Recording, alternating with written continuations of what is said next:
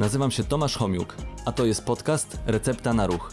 Podcast, w którym wraz z moimi gośćmi udowadniamy, że ruch jest lekiem i namawiamy do zażywania go w różnej postaci.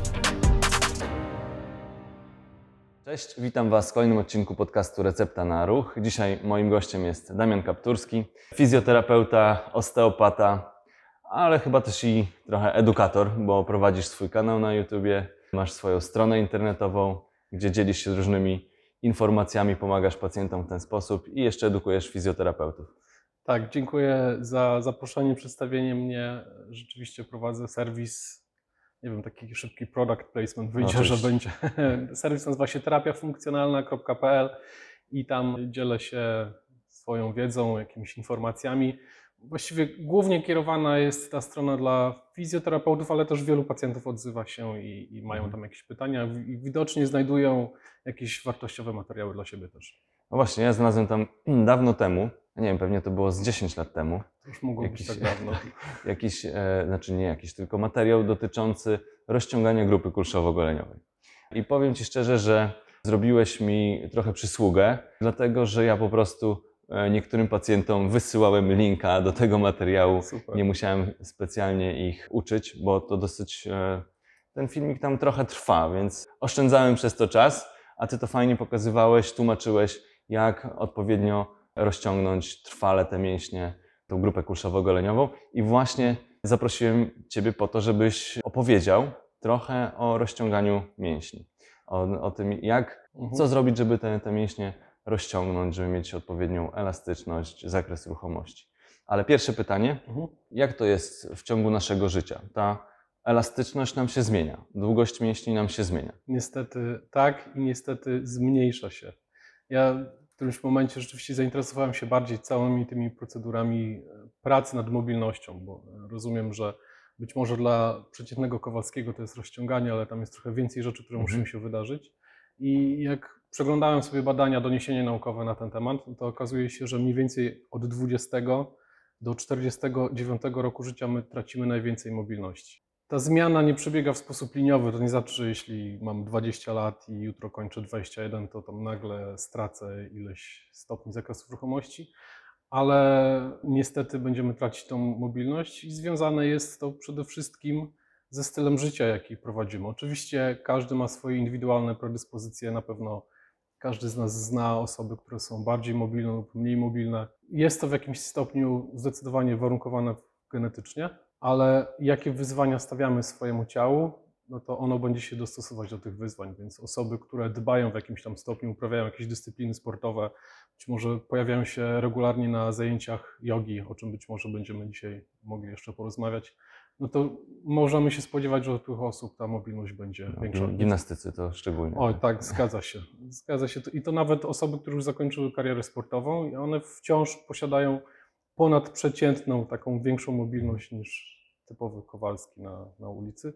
Właśnie dlatego, że pomimo tego, że zakończyły karierę, i tak dbają i te osoby muszą się Mhm. poruszać cały czas właściwie. Lub chcą. Są różne zalecenia, które mówią o tym, ile tak naprawdę powinniśmy, no, właściwie jaka częstotliwość powinna być tego rozciągania. Tak, takie ogólne zalecenia w, w WHO znalazłem, że tam Mhm. właściwie codziennie powinniśmy, właśnie po przekroczeniu tam wieku, w którym spada nam ta elastyczność, mobilność, Mhm. no to już powinniśmy się rozciągać. Ale co się dzieje ze strukturą mięśnia?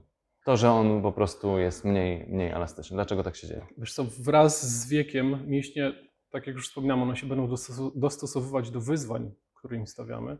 I w samej strukturze mięśnia możemy wyróżnić taką małą jednostkę, taką małą cegiełkę, którą my nazywamy osoby, które są fizjoterapeutami lub mają związek z układem ruchu bardziej zawodowo, na pewno słyszały termin sarkomer.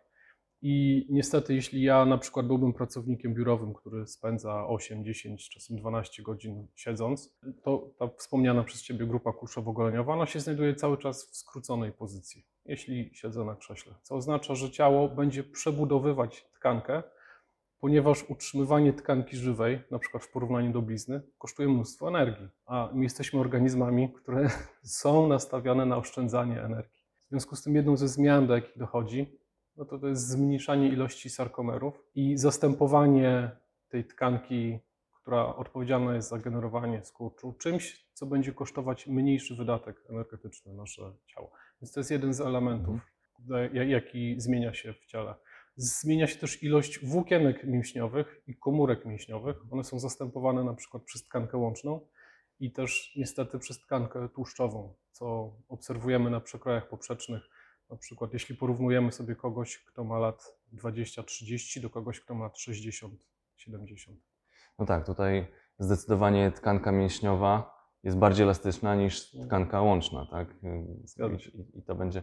Ale jeszcze, no bo mówimy o e, mobilności, rozciąganiu elastyczności, a to są mobilność, no to jest zależna od elastyczności mięśnia Mhm. i układu nerwowego. Więc czy to też e, jakby ten układ nerwowy ogranicza nam tą mobilność i e, elastyczność, znaczy i prowadzi do zmniejszenia elastyczności mięśni? Jeśli chcemy zastanowić się nad tym, w jaki sposób poprawiać sobie mobilność, no to musimy wziąć pod uwagę w sumie trzy elementy. O jednym z nich zaczęliśmy rozmawiać, czyli właściwie tkanka łączna. Teraz kolejnym elementem jest właśnie to, co dopytałeś. Układ nerwowy jest naszym strażnikiem, który, jeśli chcielibyśmy się wybrać w podróż, która nazywa się szpagat, ma pozwolić nam lub nie, żebyśmy byli w stanie powrócić z tej podróży. Bo podejrzewam, że szpagat może zrobić każdy, tylko nie każdy byłby w stanie wrócić z tej pozycji. I układ nerwowy jest takim strażnikiem. Osoby, które są w naszym zawodzie, w profesji na pewno słyszały o odruchu na rozciąganie,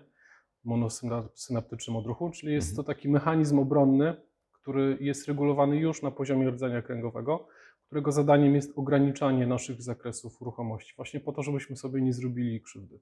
Więc praca nad mobilnością z jednej strony powinna zawierać w sobie elementy, które będą wpływać na przebudowę samej struktury mięśnia, ale z drugiej strony musimy też dostosowywać się, albo inaczej, przyzwyczajać układ nerwowy do przebywania w zakresach, w których nasze struktury, czyli mięśnie i inne tkanki, są w pozycjach wydłużonych, żeby układ nerwowy, tak mówiąc bardzo kolokwialnie, myślał, że to jest dla nas bezpieczne pomimo wszystko. No tak, szczególnie to chyba jest widoczne, kiedy mamy do czynienia z urazem na przykład, nie? I Dokładnie wtedy tak. po prostu układ nerwowy nas blokuje, żeby nie, dalej nie niszczyć sobie tych tkanek. Dokładnie tak. Pierwszym, pierwszym mechanizmem, jaki pojawia się w przypadku jakiejkolwiek kontuzji, czy to jest kontuzja ortopedyczna, czy nawet, nazwę tutaj słowo, użyję słowa kontuzji dla kogoś, kto jest po udarze, to jest wygórowanie odruchu na, na rozciąganie. Mhm. Ponieważ udar jest uszkodzeniem w obrębie centralnego układu nerwowego. Użyję tej metafory, bo ja dość dużo pracuję właśnie z pacjentami, którzy mają problemy neurologiczne i tam to jest najbardziej ewidentne. Ale nawet jeśli urwałem więzadło krzyżowe w kolanie, no to również pierwszym takim mechanizmem będzie pojawienie się spazmu. A powiedz mi e, w takim razie, już mówimy o sytuacji, kiedy nie jest, nie ma, nie ma urazu, tylko u zdrowych osób, które właśnie chcą poprawić swoją mobilność, to jakie techniki są najbardziej skuteczne? No bo niektóre techniki dają efekt krótkotrwały, taki, że no widzimy taki efekt wow, że zastosowaliśmy jakąś technikę i nagle ten zakres ruchomości e, wzrasta. Tak? Nie wiem, poizometryczna relaksacja mięśni na Jasne. przykład. A żeby osiągnąć długotrwały efekt, no to co trzeba zrobić właśnie? Jak e, z tym krótkotrwałym efektem i długotrwałym efektem? No więc wrócimy do tych trzech rzeczy. Dwie już wymieniliśmy, które muszą się znaleźć właśnie w takim protokole pracy nad mobilnością. Więc z jednej strony będziemy chcieli, mówiąc brzydko, kolokwialnie, oszukać układ nerwowy i użyłeś słowa poizometryczna relaksacja. Jest to procedura, która w bardzo szybki sposób oszukuje układ Mhm. nerwowy, podpowiadając mu, że właściwie ten zakres ruchomości może być dla nas bezpieczny. Kolejne elementy będą związane z pracą, która zmusi tkankę łączną do przebudowy. I teraz, jeśli chodzi o procedury, które się pojawiają w literaturze naukowej, jeśli chodzi o pracę nad mobilnością i rozciąganiem, no to można by wyróżnić takie dwie ogólne kategorie. Albo pracujemy statycznie, albo pracujemy dynamicznie. Praca statyczna głównie będzie związana z osiągnięciem jakiegoś nowego zakresu ruchu. I pomimo, i to jest ten trzeci element, który trzeba uwzględnić w protokole, pomimo dyskomfortu, który odczuwamy, to utrzymać tę pozycję. Drugą kategorią takich procedur do pracy nad mobilnością to są procedury dynamiczne i tutaj głównie pojawia się praca balistyczna, gdzie wykorzystujemy w pewnym sensie pęd, bezwład ruchu kończyny i tak próbujemy wymusić większy zakres ruchomości, co niestety wiąże się z możliwością doprowadzenia do kontuzji.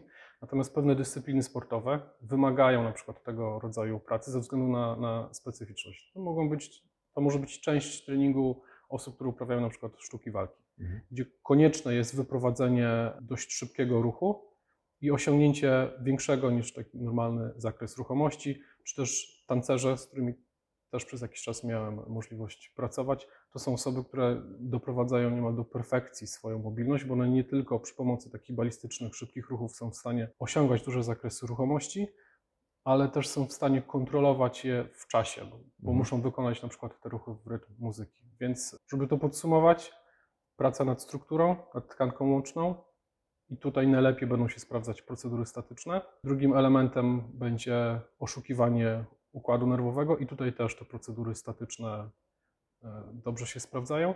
No i jeśli na przykład dyscyplina sportowa lub nasza praca, zawód tancerza wymaga, no to są również procedury dy- dynamiczne, ale tutaj trzeba mieć na uwadze, że jeśli ktoś jest powiedzmy przeciętnym Kowalskim, no to tutaj można zrobić sobie krzywdę. To, to Mhm. musi być część większej jednostki treningowej, a nie tylko i wyłącznie koncentrowanie się na, na wymachach nóg, bo takie na przykład ćwiczenia pamiętam jeszcze z podstawów. To powiedz mi jeszcze, mm, jakie. Bo, bo pamiętam na tym, na tym filmiku, który oglądałem, który, Okej. który tam dalej jest na YouTubie i można sobie do niego e, podejrzeć. Tam porównywałeś, pokazywałeś badanie czy eksperyment na Mhm. szczurach, Mhm. gdzie jedna grupa była, miała rozciąganie statyczne, a druga grupa wykonywała trening e, na, na bieżni. Szczury biegały sobie na bieżni i co się stało, koniec jakby, jakie jaki były wnioski dotyczące tego, co było po dłuższym czasie od, od tych zastosowanych metod rozciągania. Krótkoterminowo, rzeczywiście takie procedury statyczne, one bardzo dobrze oszukują układ nerwowy, bo musimy mieć na uwadze, co my chcemy sprowokować tak naprawdę, dlaczego udaje nam się poprawić te zakresy ruchomości. Więc krótkoterminowo jesteśmy w stanie oszukać układ nerwowy i tak jak sam wcześniej mówiłeś, nie, rzeczywiście dość, dość, dość często wygląda, jak byłby to taki efekt wow. Mhm. nagle zyskujemy 3-4 cm zakresów ruchomości. W tym eksperymencie, który przytoczyłeś, w długim okresie wyzwania, które stawiamy swojemu ciału, pozwalają dostosować się tkankom, czyli szczury, które, tak wyszło w tym badaniu, które jednak wędrowały na bieżni, która była ustawiona pod pewnym kątem, długość mięśni łydki u nich e, w sposób trwalszy została zmieniona. Czyli te zewnętrzne wyzwania, ta cykliczność dłużej pozostawała właśnie w tej grupie badanych zwierząt. Okej, e, to jeszcze, bo wspomnieliśmy o, o tym oszukiwaniu układu nerwowego, ale nie każdy zna technikę e, poizometrycznej relaksacji mięśni. To mm, jakbyś tak krótko powiedział, w jaki sposób możemy oszukać układ nerwowy tą, tą techniką? Poizometryczna relaksacja wykorzystuje pewien fenomen, że jeśli mięsień będzie wydłużony i popracujemy nim, najłatwiej byłoby to rozrysować, co tam się dzieje w mięśniu. Ja wiem, lubisz natomiast- rysować na, na swoich materiałach, ale to jest podcast, to nie rozrysujesz. to nie będzie widoczne. Wewnątrz mięśni mamy specyficzne receptory.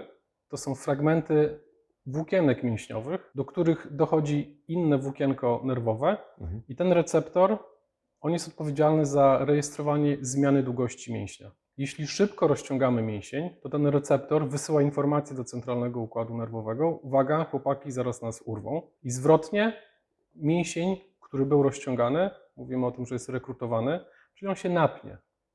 I teraz, jeśli doprowadzimy do sytuacji, że ten receptor dookoła, wszystko co się będzie działo dookoła niego, bo on jest zatopiony w tkankę mięśniową, to środowisko utrzyma go w takiej pozycji rozluźnionej, czyli napniemy wszystko, co jest dookoła tego receptora, no to zwrotnie nie uda nam się sprowokować tego odruchu na rozciąganie. Czyli poizometryczna relaksacja, ten fenomen poizometrycznej relaksacji, to trochę w nazwie dla osób, które się zajmują fizjoterapią, jest, wydaje mi się, samo się tłumaczy.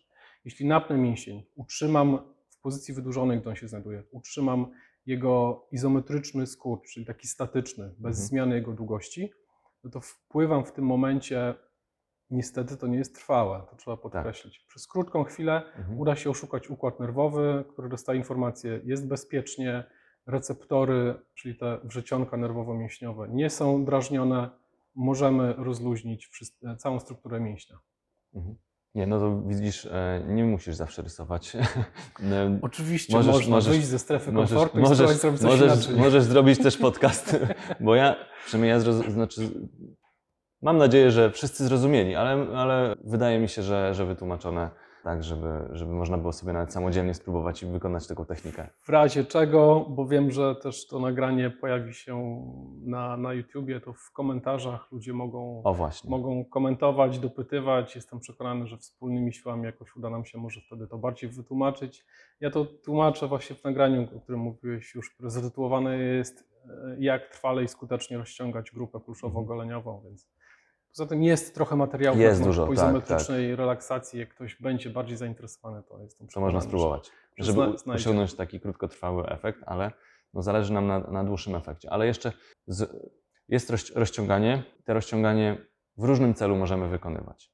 To jeszcze może o tym powiemy, ale jak to się ma do siły mięśniowej? Bo tutaj jakby to się ze sobą trochę łączy, bo, bo część nawet te siły, jakie generujemy, no to jest z elastyczności mięśni, tak? I jak, jak tutaj wygląda? Które techniki, jak wpływają na, na siłę, czy w ogóle jak ma się rozciąganie do siły mięśniowej? Informacje, które udało mi się znaleźć w literaturze przedmiotu, to jest moje ulubione takie stwierdzenie, literatura przedmiotu, tak mądrze brzmi, wbrew pozorom są sprzeczne. Natomiast widać jeden taki ogólny trend, szczególnie jeśli patrzymy na badania wykonywane na populacji osób, które zawodowo uprawiają sport. Generalnie rozciąganie będzie zmniejszać takie parametry jak możliwość generowania siły, szybkości, prędkości.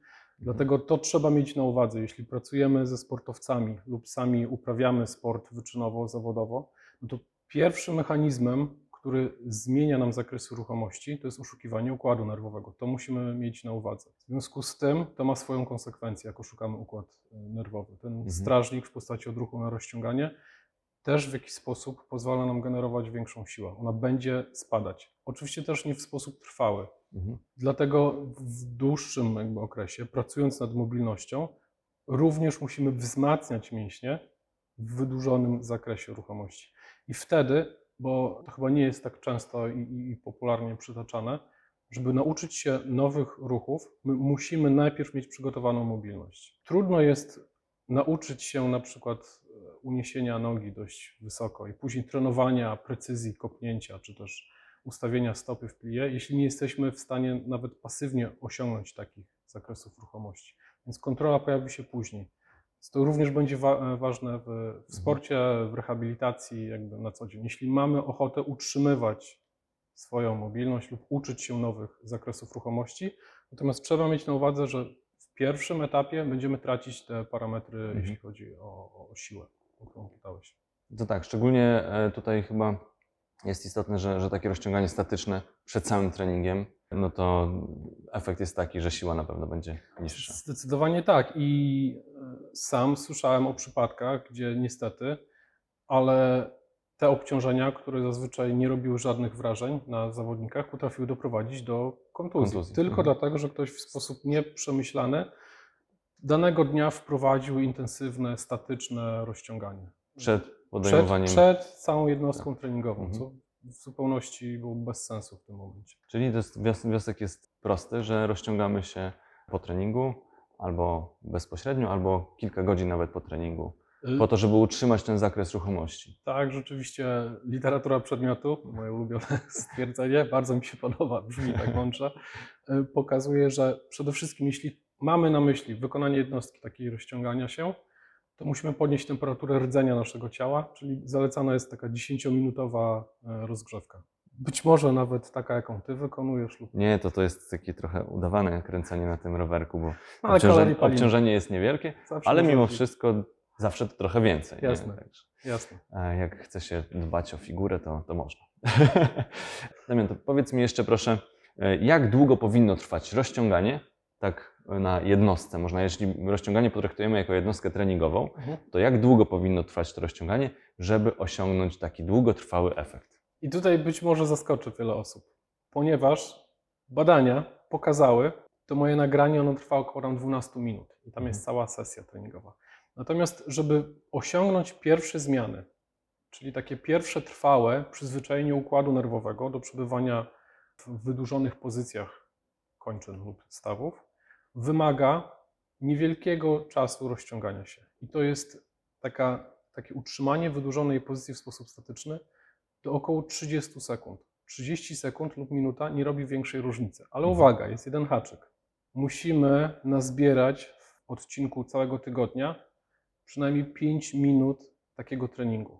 Co, Na wybraną grupę mięśniową. co oczywiście. oznacza dokładnie tak? Jeśli ja chcę z, na przykład osiągnąć ten szpagat, o którym zaczęliśmy mówić, no to oznacza, że muszę przygotować przywodziciele, grupę kulszowo-goleniową, mięśnie dookoła stawu biodrowego i tak dalej.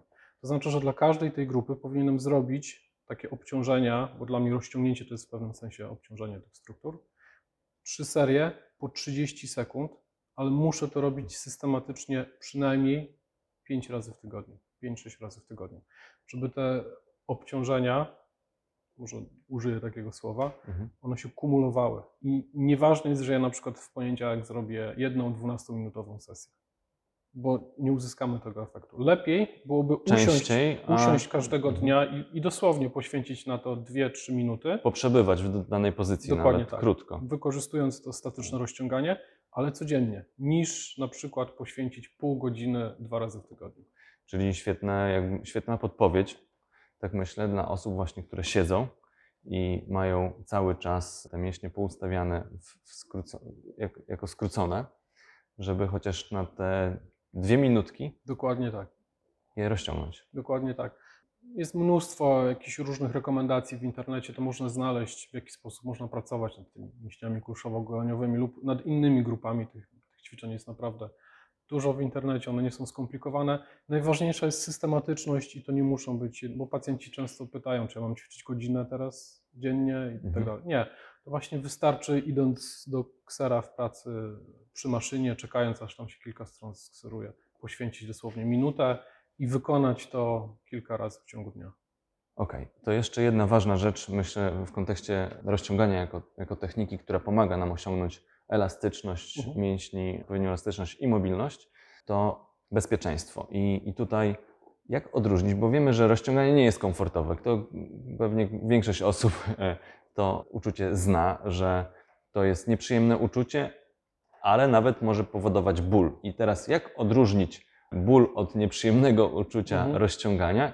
I jeszcze dodatkowo jeden termin, e, tak chciałbym, żebyś wyjaśnił, czyli czym są parestezje? Jasne, to jest bardzo interesujący temat. Ja wcześniej wspomniałem, że musimy podczas prac nad mobilnością zwrócić uwagę na trzy elementy. I tym trzecim elementem jest właśnie praca nad tym poczuciem dyskomfortu. To się bardzo mądrze nazywa interocepcja. I teraz ten odruch na rozciąganie, o którym mówiłem, on podlega kontroli wyższych pięter układu nerwowego, czyli mówiąc bardzo kolokwialnie mózgu. Mhm. Interocepcja to jest nasze poczucie, jak komfortowo my się czujemy. To są informacje z wnętrza naszego ciała. My sobie mamy teraz, rozmawiamy, jest bardzo przyjemnie, ciepło, czuję się komfortowo. Wcześniej piłem kawę. Te informacje są zbierane z naszego ciała. I teraz, jeśli zaczynam się rozciągać, to moje ciało, jeśli zaczyna interpretować tą sytuację, w której zaczynam przebywać, na coś, co mi zagraża, to wrzuci mnie w stan walki lub ucieczki i osoby, które zajmują się e, ruchem profesjonalnie, na pewno słyszały o, o układzie współczulnym, przywspółczulnym, reakcji walki i ucieczki. Mhm. I teraz tak, mamy w mózgu takie komórki specjalne, one są nawet, do, jestem przekonany, do wygooglowania na Wikipedii, która nie jest tak bardzo rzetelnym źródłem informacji naukowych. Te komórki nazywają się, to są komórki wrzecionowate lub e, jest nazwa, wypada mi z głowy, to jest znowu nazwisko jakiegoś austriackiego neurologa. Komórki wrzecionowate to Okej. można sobie wygooglować. One znajdują się w takiej części mózgu, która nazywa się e, wyspa. I co się dzieje w tym ośrodku mózgu? On interpretuje, jakie informacje zbierane są z ciała i w jakimś sensie pozwala nam motywować się, aby pomimo dyskomfortu dalej przebywać w danej pozycji, dalej wykonywać czynność lub dążyć do czegoś, co w dłuższym terminie może przynosić nam korzyść. Mhm. Jeśli poczuję jakiś zapach, no to ten zapach może na przykład oznaczać coś pożywnego, coś dobrego dla mnie, i wtedy wyspa będzie mnie motywować, czy też te komórki wrzecionowate w wyspie, będą integrować pracę mózgu, żeby podejść do, do tego czegoś, co może być smaczne i źródłem dobrych kalorii, lub wręcz przeciwnie, zahamuje mnie. Mhm. Jak to się łączy z rozciąganiem? Jeśli ja przebywam w pozycji, w której rozciągam mięśnie i czuję dyskomfort, to pytanie teraz, czy jestem w stanie wytłumaczyć sobie, że to przyniesie mi jakąś korzyść, że to jest dobre dla mnie. I są bardzo interesujące badania wykonane na grupie osób, które uprawiają jogę, gdzie przy pomocy takiej maszyny jak funkcjonalny rezonans magnetyczny zbadano, że osoby, które na przykład mają 15 lat doświadczeń uprawiania jogi, gdzie w niektórych pozycjach jestem przekonany, prowokuje się dyskomfort. To te komórki, o których zacząłem mówić, komórki wrzecionowate, są większe. Te obszary są bardziej rozrośnięte. I zacząłem to dopytywać te osoby, co one robią, jeśli trenują tą, tą jogę. I okazało się, że one mają specjalne mechanizmy, pomocy których radzą sobie z uczuciem dyskomfortu. Mhm. I dość kolokwialnie mówi się, że spróbuj się rozluźnić, zrelaksować, jak się rozciągasz. I to jest jeden z mechanizmów, które te osoby opisywały. One w trakcie rozciągania, gdy czują dyskomfort, zaczynają koncentrować się na oddechu. W przeciwieństwie do innej grupy, która bardziej myślała, że ją boli. Aha. W związku z tym odbierali sobie szansę, żeby wyższe piętra układu nerwowego sterowały tym odruchem na rozciąganie. Bo okazuje się, że jeśli w trakcie rozciągania koncentrujemy się na oddechu, skupiamy się nad tym, jak pracuje nasze ciało, czyli dość mocno pracujemy z naszą interocepcją, wtedy ten odruch na rozciąganie zaczynamy go wyciszać, zmniejszamy go. Mhm. I trzeba mieć na uwadze to, o co dopytałeś. Parestezje są takim sygnałem z ciała, który jest już informacją, że trochę przesadzaliśmy. To są takie odczucia, które zazwyczaj mówimy, że masz uczucie szpilek, igieł, mrowienie, drętwienie, po prostu przestajemy czuć nasze ciało. To oznacza, że rozciągamy się na tyle intensywnie, że prawdopodobnie odcięliśmy dopływ krwi do włókien nerwowych. To jest krótkotrwały proces pod warunkiem, że to znaczy, że trzeba odpuścić, trzeba Mhm. wyjść z pozycji rozciągania się, więc tym są parestezje. Na, na to bym zwrócił uwagę. To jest coś, czego raczej trudno znaleźć w takich, takich ogólnych, ogólnodostępnych materiałach. Trzeba się zagłębić w tą literaturę, o której Już mówisz. teraz, już teraz będzie to dostępne właśnie dzięki, Tak. dzięki przedsięwzięciom jak Twoje. E, Także sama myślenie o tym, w jaki sposób się rozciągamy, wpływa na, na ten efekt. To ma znaczenie, co się dzieje w naszej głowie, jaki mamy ten dialog wewnętrzny, gdy się rozciągamy. Mhm. Właśnie w ten sposób wpływamy na odruch, na, na rozciąganie. On, jest, on podlega kontroli wyższych pięter. Czyli można jeszcze bardziej efektywnie się rozciągać w ten sposób. Dokładnie tak. Dokładnie tak. Ciało się dostosuje do tego i zmieniają się progi pobudliwości oraz progi naszego subiektywnego odczuwania tego dyskomfortu, który najczęściej jest nazywany bólem. I to, Mhm. co ja sugeruję swoim pacjentom, jeśli czujesz ten dyskomfort, bo jak, jak ból bólowi nie jest równy, Tak. To zastanów się, czy byłbyś w stanie wytrzymać pomimo wszystko dwie minuty w danej pozycji. Jeśli czujesz, że będzie to walka, jeśli czujesz, że pocą ci się ręce, to jest ta reakcja ze strony układu współczulnego. Jeśli czujesz, że to wymaga od ciebie naprawdę dużego zaangażowania i musisz mocno zmuszać się wręcz do tego, żeby przebywać w tej pozycji statycznego rozciągania, to jest za dużo. Zwłaszcza, że naprawdę to mogą być niewielkie zakresy rozciągnięcia. Pierwsze uczucie ciągnięcia, pierwsze uczucie lekkiego dyskomfortu w zupełności wystarczy. Wystarczy. Szczególnie na początek, no, dla osób, które Dokładnie. dopiero zaczynają. Dokładnie tak. Damian, e, ostatnie pytanie. Mhm. Jaka jest Twoja recepta na ruch? O, powiem Ci, że to jest bardzo trudne pytanie. Natomiast ono wracam myślami, gdy byłem małym chłopcem. W telewizji był kiedyś taki program, który nazywał się Apetyt na zdrowie.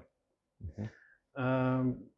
Pani Katarzyna Dowbor bodajże była jedną z osób współprowadzących i oni promowali wtedy zdrowy tryb życia. Nie wiem, czy jeszcze jest apetyt na zdrowie. Na natomiast- pewno w, w, w otchłaniach internetu na pewno da się znaleźć. na pewno, tak. I oni pamiętam promowali coś, co nazwali 3 razy 30 razy 130. Mhm. Czyli aktywność fizyczna przynajmniej 3 razy w tygodniu przez 30 minut z taką intensywnością, żeby tętno skoczyło na poziom około 130 uderzeń na minutę. I teraz cokolwiek sprawia Ci przyjemność, wydaje mi się, że będzie odpowiednie dla każdy sobie coś znajdzie.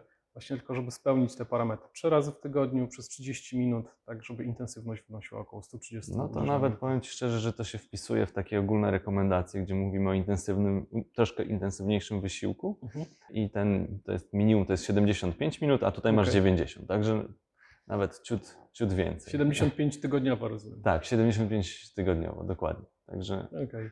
To akurat bardzo utkwiło mi w głowie i nie wiem na ile ten program jeśli pani Katarzyna ogląda nas teraz lub słucha, to pozdrawiam serdecznie, bo na pewno miała wpływ na to, że w jakimś sensie zainteresowałem się naszym zawodem fizjoterapeuty. Apetyt na zdrowie brzmi prawie jak recepta na ruch. Dokładnie tak, dokładnie tak. Damian, dziękuję Ci bardzo. To ja dziękuję Miło za było. Bardzo E, dziękuję. Ciebie tutaj gościć. Dzięki.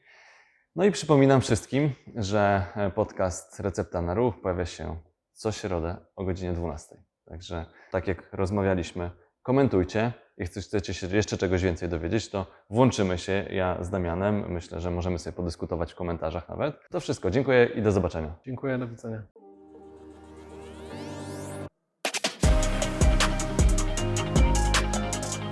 Dzięki, że byliście. Mam nadzieję, że zostaniecie tutaj na dłużej. Jeżeli chcecie być na bieżąco, zasubskrybujcie kanał Recepta na Ruch.